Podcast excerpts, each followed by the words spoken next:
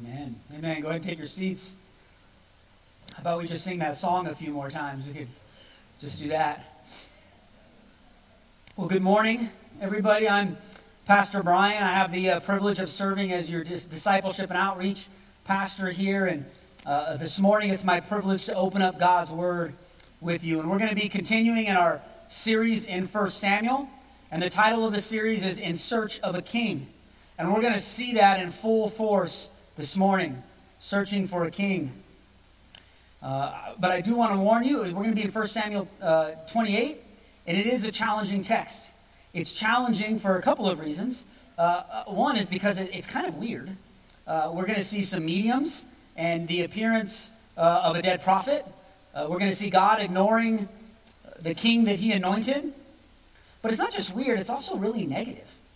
this whole passage is about the destructive nature and downward spiral of sin.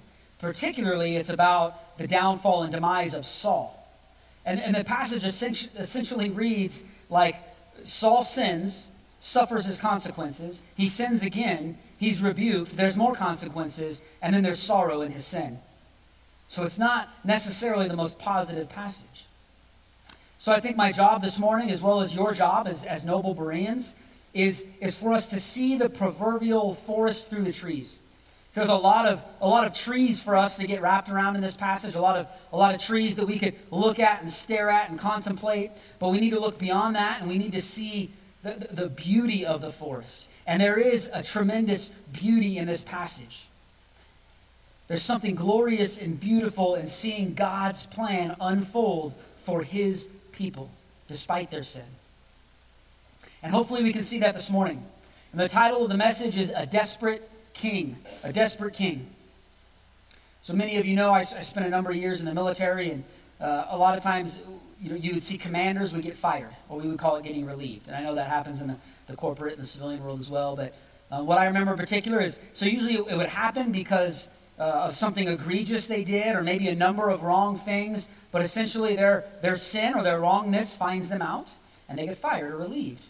And usually, what would happen is a statement would be put out by, by the press or higher headquarters, and it would almost always say that they have lost trust and confidence. That they have lost trust and confidence in that person to carry out the duties that they were expected to, to carry out. And that's what we're going to see happening to Saul in this passage. Saul's sin catches up with him, and he no longer has God's trust and confidence to lead God's people. And from there, he's going to go and look for help. He's going to go look for a word from God. And he is eventually confronted by God's word. And he is confronted about his sin. And he is confronted with God's plans, not his own. And that's the main idea for us as well. That's the message for us that God, through the sovereignty and goodness of his word, confronts our sin and reveals God's perfect plan. God's word confronts our sin and reveals God's perfect plan. We're going to see how this unfolds, but first, let's pray.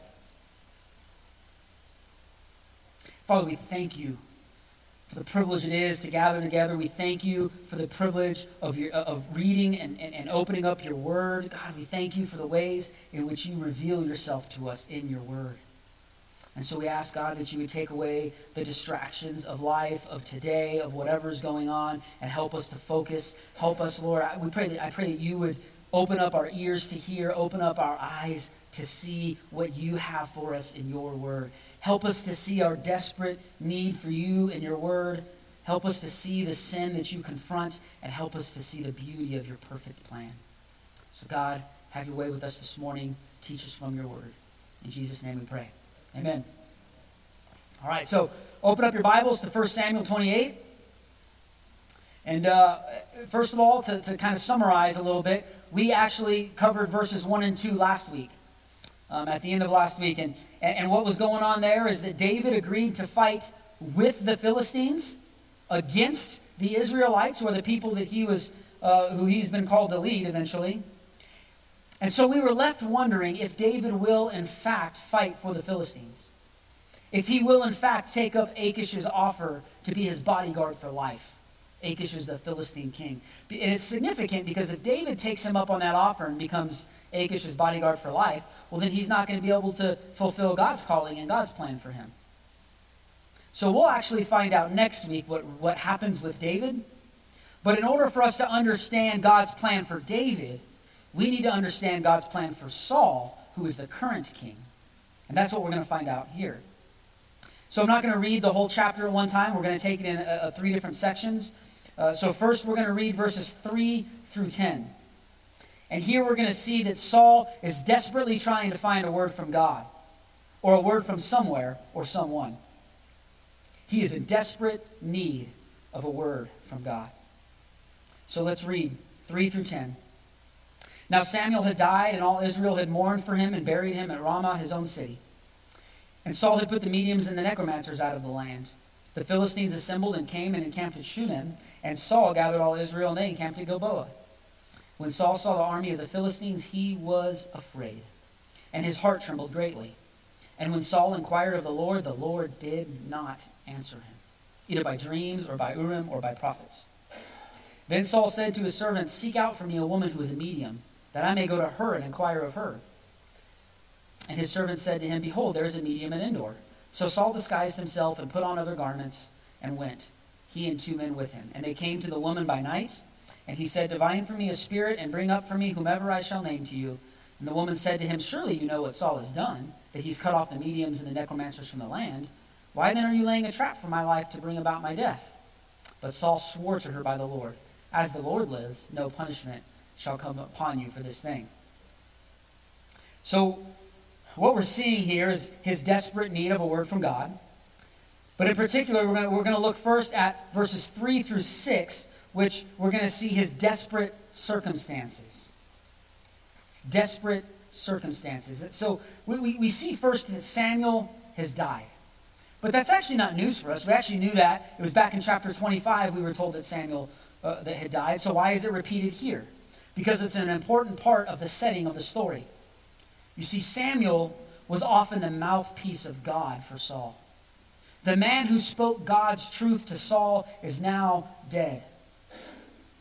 And we should also remember it's not just the prophet who's not there, it's not just Samuel. Right? But where are the priests? Oh, he killed them. There was one that lived, and where did he go? He's with David. And he has probably has the ephod with, with him, which is at the, the, the original uh, Urim and Thummim. So if Saul had that, it's a replica. But so the priests are gone. The prophet is now dead. David, he's chased off. His son Jonathan has pledged his loyalty to David. So if Saul, if we could say that he was hanging on by a thread, Samuel was Saul's last thread of connection to God. So, death, so the death of Samuel, it reads and it feels symbolic of the death of Saul's anointing, the end of his reign as king. And then we get some more insight into the setting of the story. We see that Saul removed the mediums and the necromancers from the land. To Saul's credit, this was actually the right thing to do. Right? Saul had commanded this of the Israelites. We see this in Leviticus 19 and 20. And then I want to read from you from Deuteronomy chapter 18. I'm going to read verses 10 and 12. There shall not be found among you anyone who burns his son or his daughter as an offering, anyone who practices divination, or tells fortunes, or interprets omens, or a sorcerer, or a charmer, or a medium, or a necromancer, or one who inquires of the dead. For whoever does these things is an abomination to the Lord. And because of these abominations, the Lord your God is driving them out before you. So Saul, he's done the right thing in getting rid of them. But we're going to come back to this later and see why this becomes more important as part of the setting for the story. So we, as we come to the end of verse 3, we basically see that Saul has nowhere to turn. And then trouble comes. Because the Philistines line up across from the Israelites, and Saul looks, and it, and it says that Saul was afraid, and his heart trembled greatly. He was afraid. This is the anointed king of God's people. This is the one who God said would reign over the people and save them from their enemies. This is the king who once rebuked the people for their fear of God's enemies.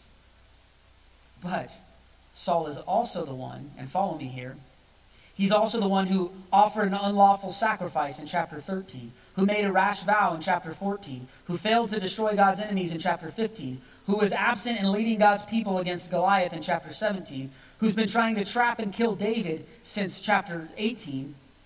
You get the picture? You see the pattern of decline? And now here he is, scared and trembling in the face of God's enemies. He's trusting in himself instead of trusting in God. He's afraid. He's afraid of death, afraid of losing his kingdom or his power or his wealth. He's afraid of losing what's important to him. And maybe we can relate. Right? I'm sure you've been afraid before, maybe overwhelmed by circumstances, maybe uncertain about the future. And what is the best thing for us to do when we're in those circumstances? To trust in the Lord, to seek God. And if somebody comes to me as a pastor and says, Oh, I'm feeling alone, or I'm feeling overwhelmed, or I'm scared, what should I do? 100 out of 100 times, I'm going to tell them to seek the Lord, to trust in the Lord. Now, I might give them some other practical advice or something, but they need to trust in the Lord. And that is what Saul is in desperate need of here. He needs God's help, he needs God's guidance. So, what does he do? Verse 6 He inquires of the Lord. Good job, right? Not so fast. It says he inquires of the Lord, and the Lord does not answer. Why? Why would the Lord not answer? It almost seems unfair. I think there's two reasons why God does not answer. There's probably many more reasons, but I want to focus on two reasons why God, why I think God doesn't answer Saul here. First of all, I think it's safe to say that Saul was not genuinely seeking God. We get this as we look at the, the context of this chapter, as we look at the context of the whole book of 1 Samuel. We don't see any confession or repentance or humility. Saul was looking for a genie in a bottle. Right? He was rubbing the, the, the, lucky rabbit's foot, taking, taking the, the God in a box off the shelf, and, hey, God, I need your help. But God doesn't operate that way. God doesn't operate that way. Have you ever had a, a friend or a family member you don't hear from in years? They never want to talk to you until they need some money and they need some help? That's, that's essentially what Saul's doing here. But there's another reason, I think a greater reason why God does not answer Saul. It's because Saul is a sinner, just like you and I. And his sins have separated him from God, just like our sins separate us from God. Listen to Isaiah 59, verse 2. Behold, the Lord's, ha- the Lord's hand is not shortened that it cannot save, or his ear dull that it cannot hear, but your iniquities have made a separation between you and your God, and your sins have hidden his face from you so that he does not hear. God doesn't answer Saul because Saul has continually lived in sin. And this is Saul's greatest distress. It's not Samuel being dead, it's not the Philistines, it's the withholding of God's presence. What he needs, just like what we need in the midst of our sin and when we're facing a time of crisis, is to hear from God. We need God's word. We need God's presence. We need God to speak. But here's where we need to make a very important distinction. At Saul, he was dependent upon God speaking through a variety of different means through dreams, prophets, priests, a burning bush, whatever he could find, right? But he got nothing. God did not answer. But for us, there is a much different story. As New Testament or New Covenant believers, we do have God's Word. We have the, God's Word in the form of the scriptures that are written here for us. We have God's Word in the person and the work of Jesus Christ, who was the Word who became flesh. We have the Holy Spirit that dwells within us. Yes, we are sinners like Saul, and our sin does, in fact, separate us from God. But we do not consider ourselves absent of God's word. We have God's word with us. Whether we accept it or reject it or sometimes ignore it, we do have it. And we must praise God for that. We must praise God for that and not take it for granted. But Saul was not so fortunate. He does not have God's word at his disposal. So what should he do? He should confess and repent and turn to God, right? So as we look at verse 7, in fact, you can look at verse 7 with me if you want. And here's how I want to read verse 7. I want to read this. Saul said to his servants, Go and get me some unblemished animals so I can offer a sacrifice and repent of my sins and start living for God. Right? That is definitively not what he says. In fact, what we see in verses 7 through 10 is that in the midst of such desperate circumstances where he is separated from God, Saul turns to desperate measures. He turns to desperate measures. Instead of seeking God, he says, I'm going to break my own laws, because he's the one that sent them out of the land. So I'm going to break my own laws, as well as the statutes and commands of the God that I'm actually looking for, and go to the forbidden mediums. Now, I do, do believe that Saul still wants to hear from God. But God won't talk to him directly, so he wants to go to the one person who used to tell him what God had to say, which was Samuel. But there's only one problem Samuel's dead. So he goes to the medium, which is forbidden by God. So, in his quest to find a word from God, Saul, he's not simply going to another church to find God, he's going off the rails. Right, so, let's look. Let, us see how we see some of this. The, the, first, we see him disguising himself and going under the cover of night. Here's a word of advice for you, church. This is free advice. If you are having to disguise yourself and go under the cover of darkness to do whatever it is you're doing, then you probably shouldn't do it. Unless it's Halloween or something. Maybe there's some exceptions, but probably shouldn't do it. Not to mention, there is something deeply profound in this passage about Saul putting on other garments to have to do this. He, that means he shed his royal garments. And we're going to come back to that in a little bit. He also had to go into enemy territory because Endor was actually on the other side of where the Philistines had lined up. So listen to this Saul is giving up his identity as God's chosen king in order to venture into enemy territory and pursue sin. There was nothing good about that statement. That statement was hard to write. This is the opposite of what we should do. God tells us uh, in Colossians that we are to put away our old self and put on the new identity that we're given in Christ. But Saul's doing the opposite. He's, he's putting away the identity that God has given him in order to pursue sin. And I think we can see why this guy is about to be fired as the king. And then he comes to the medium and he asks her to bring up a spirit. And I love her response. Because she doesn't even know that she's talking to Saul, yet she rebukes him. She says, um, Don't you know that Saul kicked out the mediums and the necromancers? Or she didn't even know she was talking to him. So you'd think that he would be like, Oh, yeah, that's right, because God forbids it. But nope. Instead, he responds by using the Lord's name in vain. He swears by the Lord, as the Lord lives, she will not be harmed. Now, she might not see the irony in that, but we do, and it's thick. Because, first of all, Saul is swearing by the God who doesn't even talk to him anymore.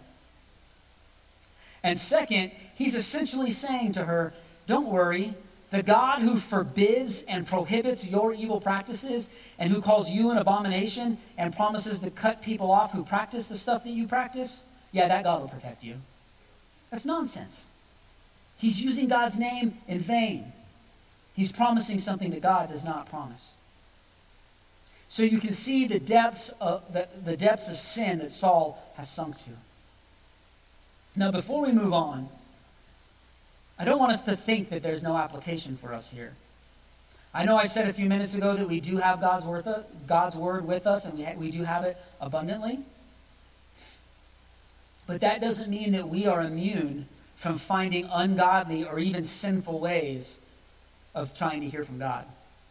Unfortunately, there are some Christians and even some churches that don't understand the seriousness with which God forbids this stuff. So let's talk for a brief moment about one of the elephants in the room, which is the mediums and the necromancers. So I want to talk about it for a brief moment. And here's some things you can include based on what we saw back in Deuteronomy 18 right? Mediums and necromancers. You can include fortune tellers, palm readers, Ouija boards, grave sucking, seances, even astrology. These things are forbidden by God. He prohibits them. Why? Why would he prohibit them? Because they are sinful and they are evil. Anytime that we start seeking or even just messing around with supernatural things apart from God, we are playing with fire.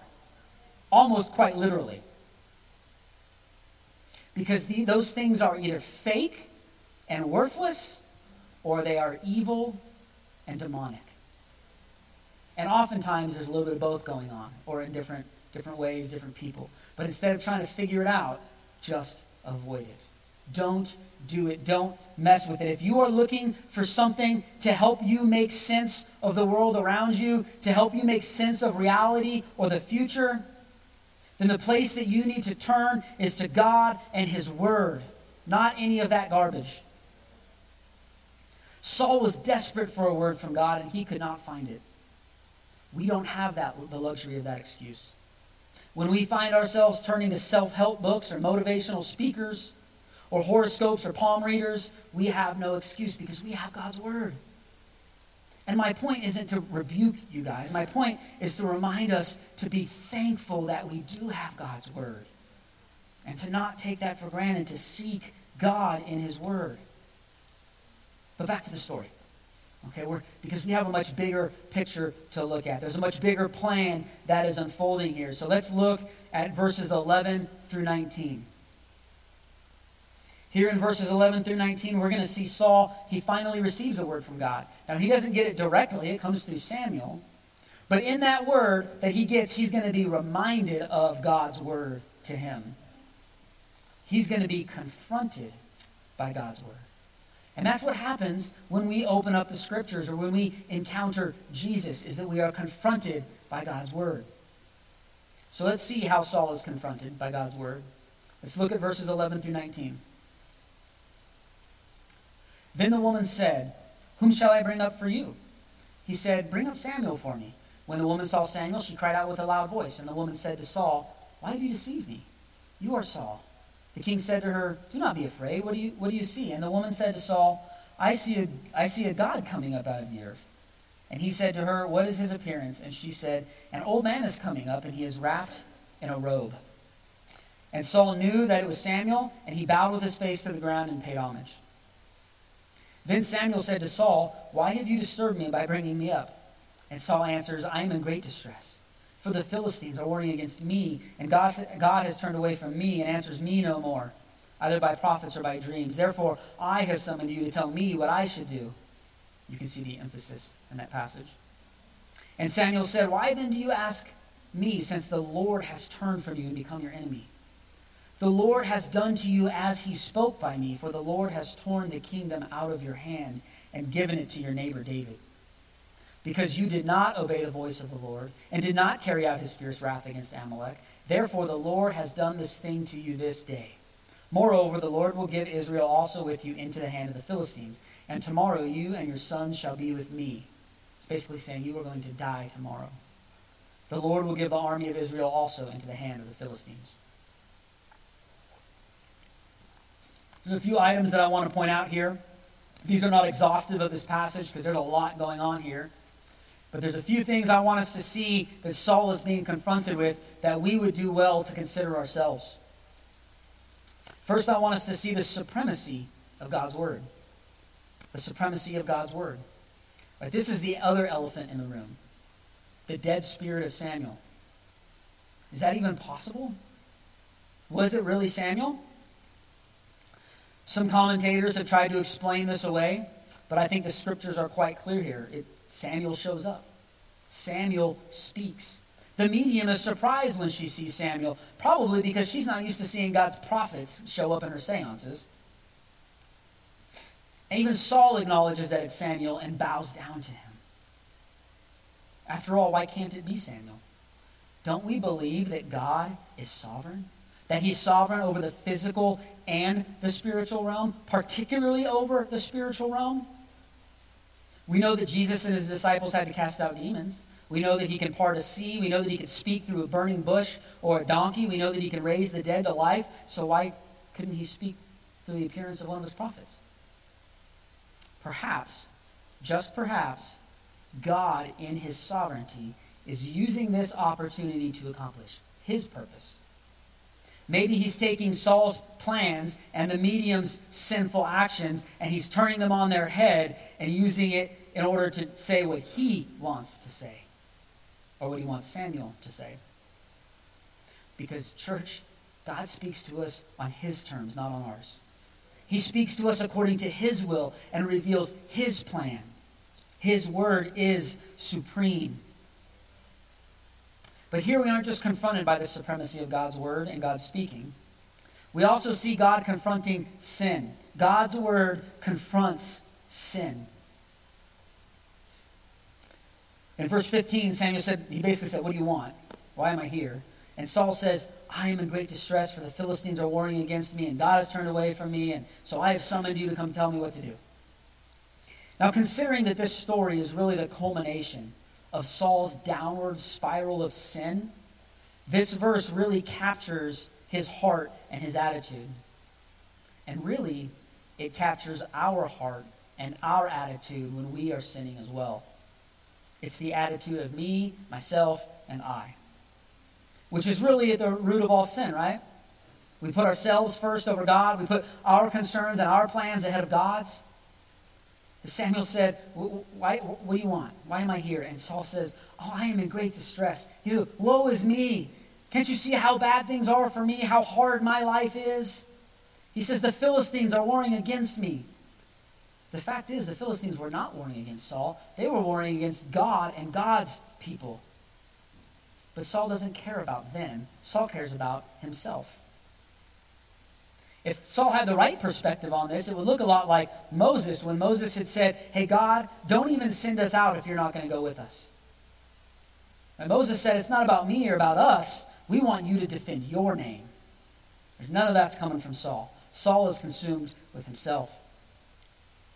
Now, he does say, and God has turned away from me. So he rightly recognizes that that is part of his distress. But I think, based on the context of what we're seeing here, that we, we can assume that that's probably not coming from a, a place of faith.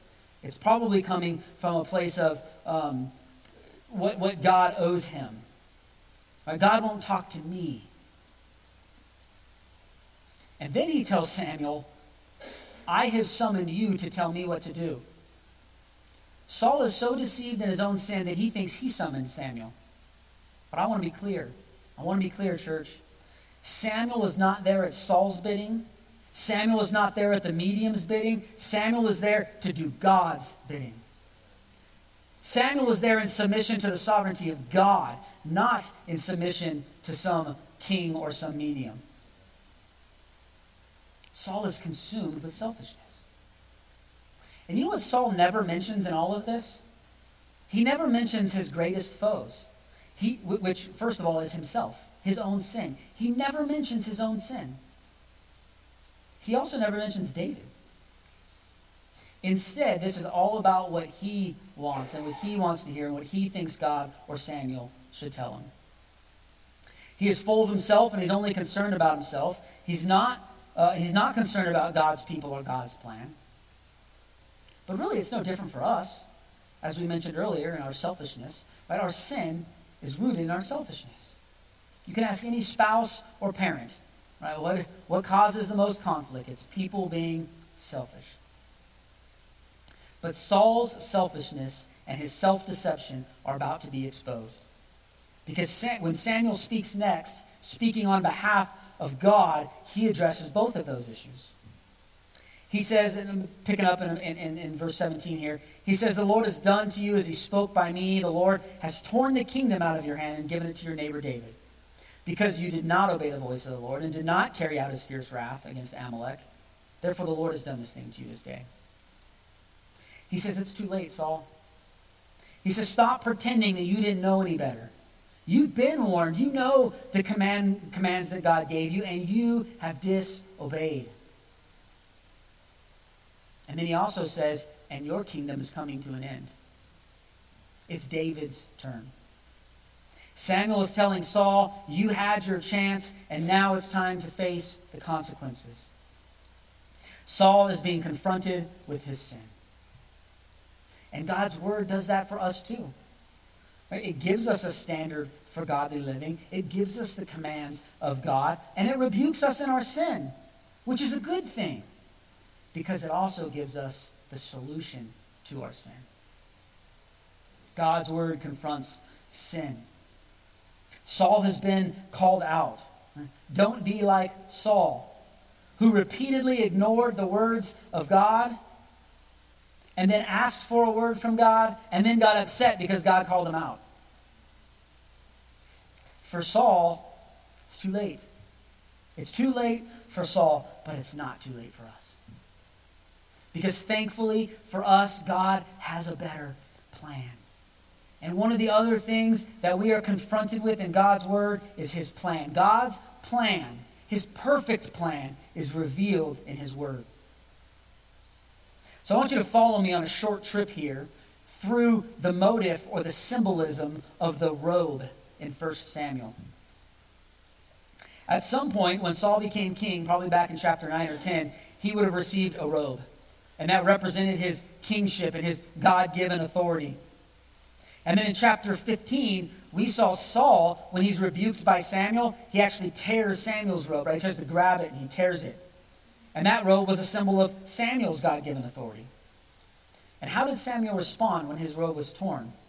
That is when he told Saul, The Lord has torn the kingdom from your hands and given it to someone better than you.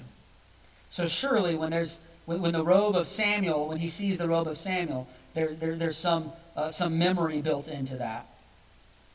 And then in chapter 18, we see Jonathan takes his robe, which symbolized that you know, it's David's son, so he was next in line for the throne. He takes his robe and gives it to David, essentially saying, I recognize you as the next king. And then in chapter 24, we see David, when he was in the cave, he cut off a corner of Saul's robe. And David ended up feeling bad about that, but we still see the symbolism of, of David basically saying, Your authority is limited, and I've already, I've already got a piece of it. But then we find ourselves here in chapter 28. And back in verse 8, we saw, we, we saw Saul shedding his robe. He takes it off. He essentially says, This robe is not important to me. He says, The responsibility and the God given authority that God has given to me is not as important as me getting what I want. And he takes off his robe. And then, when Samuel shows up in verse 14, he's wearing what? A robe. You can feel the tension. You can cut it with a knife when Saul has no robe and sees Samuel appear in the robe. And then it culminates here in verse 17 when Samuel says, The Lord has done to you as he spoke by me. The Lord has torn the kingdom out of your hand and given it to your neighbor David. Does that sound familiar? That's what he said back in chapter 15 to him. So Samuel reminds Saul of the kingdom being torn from his, torn from his hands and given to David. But it's not just that he repeats what he said in chapter 15, but now we have this visual representation of this in robe. Saul no longer has his robe, his sign of kingly authority. And Samuel says, You don't need your robe because it's being given to David. Oh, by the way, David already has one. He has Jonathan's, which means he's next in line for the throne, and that time has come. Okay, so what does this have to do with God revealing his plan? Well, you see, Saul was the king that the people asked for. He didn't want to give them the king. And he warned them. He said, In that day you will cry out because of your king, whom you've chosen, but the Lord will not answer you. I think we're seeing that come to fruition here in a way. So he gave them a king. God gave them a king in Saul, and that king was a disaster. God knew that Saul would be a disaster as a king. So I can't help but think that God gave them Saul to show them what a bad idea it was to have a human king. He basically said, You want to trust in a man or a political figure? Okay, here you go. Watch this. They placed their trust in a king, and that king failed them. That king plunged into darkness. But there's a light at the end of the tunnel. Or maybe the better illustration is not a light at the end of the tunnel, but maybe it's more like a, one of those dimmer knobs, right, where you can turn up the light a little bit at a time. Because we can see God sort of turning up that light as, as David, as he hands the kingdom over to David. David's not perfect, right? He's also a sinner. We've seen that. We'll see it some more. But he's a man after God's heart. He's a better king who will at least attempt to lead his people according to God's ways. So with David, we begin to see that light increasing, turning it up a little bit. We begin to see the light and the hope of a good king. But in a few weeks, We're going to be in 2 Samuel chapter 7 on Easter, where we begin to see the light and the hope of the perfect king. Where that light gets turned all the way up. The light and the hope of the perfect king, Jesus. Jesus is the perfect king, the one without sin, the one who will lead his people to God. He's the one whose kingdom can never be destroyed or never be shaken, a king who offers the promise of eternal security. For Saul, his kingdom and his life are ending. He must suffer the punishment for his sins, and that punishment is death. And that may seem harsh to some of you, but that's the punishment for sin. It's also the punishment for our sin. God had told Adam back in Genesis, if you do this, you will surely die. In Romans, we read that the wages of sin is death. And now Saul faces that punishment. Saul is separated from God because of his sins, and now he must die with the weight and the guilt of his sin upon himself. But for us, even though we too should be separated from God because of our sins, the weight and the guilt of our sins were placed upon Jesus. He bore those sins and took our punishment for us. 1 Peter 3:18 tells us that Christ suffered once for all sins, the righteous one for his unrighteous people to bring them to God. You see David will be a better king than Saul was. But Jesus is the king that Saul and David never were or ever could be. Jesus leads his people perfectly. Jesus is the word that reigns supreme. Jesus is the solution when we have been confronted with our sins. Jesus is the perfect king who ultimately ends up on the throne. That's where we see God's plan being revealed. What Saul did was he put himself on the throne of his own life. And in our sin, we often do the same thing. And what we need to do is take ourselves off the throne and give God his rightful place as the king and the Lord of our lives. This is for believers and unbelievers, right? Just because you've confessed Jesus as your Savior doesn't mean that you've made him the King and the Lord of your life. Now, to be clear, to be very clear, Jesus is the King of Kings and the Lord of Lords, regardless of how you respond to him. But if we don't want to find ourselves in the same place as Saul, then we must place our faith and trust in that King and submit to him. So as we move into this, the final verses here in 20 through 25, we, we, we're asking ourselves this question. Well, first, how does Saul respond to God's words? But second, how will we respond to God's word? So let's look at responding to God's word here in verse 20 through 25.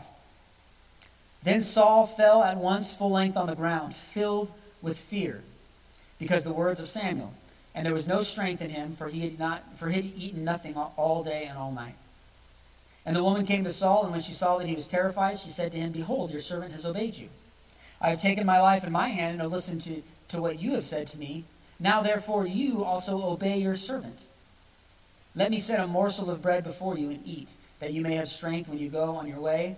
And he refused and said, I will not eat. But his servants, together with the woman, urged him, and he listened to their words. So he arose from the earth and sat on the bed. Now the woman had a fattened calf in the house, and she quickly killed it. She took flour and kneaded it and baked it, and baked unleavened bread of it. And she put it before Saul and his servants, and they ate. Then they rose and went away that night.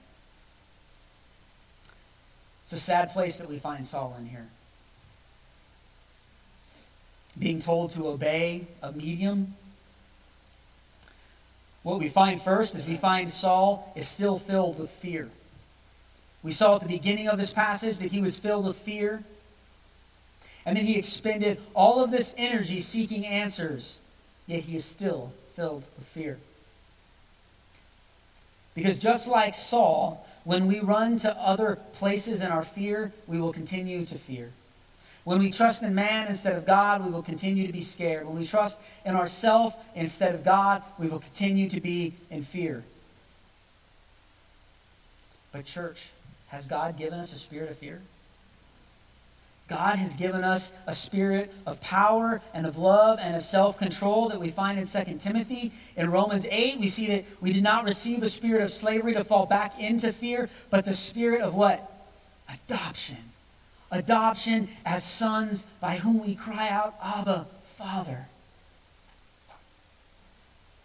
So, church, we can live in a constant state of fear like Saul, or we can live in faith. We can live in the confidence of a whole different kingdom, the one where Jesus reigns supreme as the king. But that only comes if we trust in God and trust in His word and in His plan and in His promises. And then let's close by looking at Saul's final meal. And here we'll discuss the response of being hopeless or hopeful. In chapter 9, it was a glorious meal. Saul, we, we, we, found Saul eating with a prophet. He's sitting at the head of the table. He's eating the very best portions. And, and that meal concludes with his anointing as the king of God's people. But now we find Saul eating alone, or maybe with some godless servants in, in the territory of God's enemies eating a domestic calf, and there nobody there to help him except maybe this medium who God considers an abomination. He finds himself being served and, and even obeying a medium. And the word tells us that he had no strength. And we can conclude that he had no hope. In many ways, this last meal for Saul is the antithesis of the Last Supper of another king. Saul faces imminent death as the punishment for his sin, and he sulks in self pity and he has no hope. Jesus would also face imminent death as punishment for sins, but not for his sin, for our sin. And instead of sulking in self pity with no hope, Jesus offers his disciples great hope and great peace. Yes, he did cry out to God in distress. He said, Please take this cup from me. But when God didn't do that, what was Jesus' response? It was not, it certainly wasn't, to run to mediums or fortune tellers or self help books or Facebook groups. Instead, what did he say? Not my will, but his be done, but yours be done. Saul relied on his own plans and his own ways Jesus submits to God's plan and God's ways. And we would do well to follow the example of Jesus rather than Saul. That's deep, right? That's what you came here for today, was for me to tell you that you're better off following Jesus than Saul. You're welcome for that. So we can be hopeless as we trust in ourselves and rely on our own strength, and will ultimately be disappointed and desperate or we can be full of hope, relying on God's perfect plan and on his promise of a perfect king. If you're not a believer, you need to heed the warning of our separation from God because of our sins and listen to God's word. God's word here in the Bible about God's word, his son. And place your faith and your trust in Jesus as your Savior and your King. If you haven't done that, you need to do that. And I'd be happy to talk to you about that some more. Come talk to me afterwards. Talk to one of the pastors or elders. Grab the person you came with, and let's talk about that. Because you need to place your faith and your trust in Jesus. For the rest of us, we must not take for granted the blessing and the privilege, and really the grace and the mercy of God in giving us His Word to confront our sin and to reveal his perfect plan for a perfect king. Let's pray.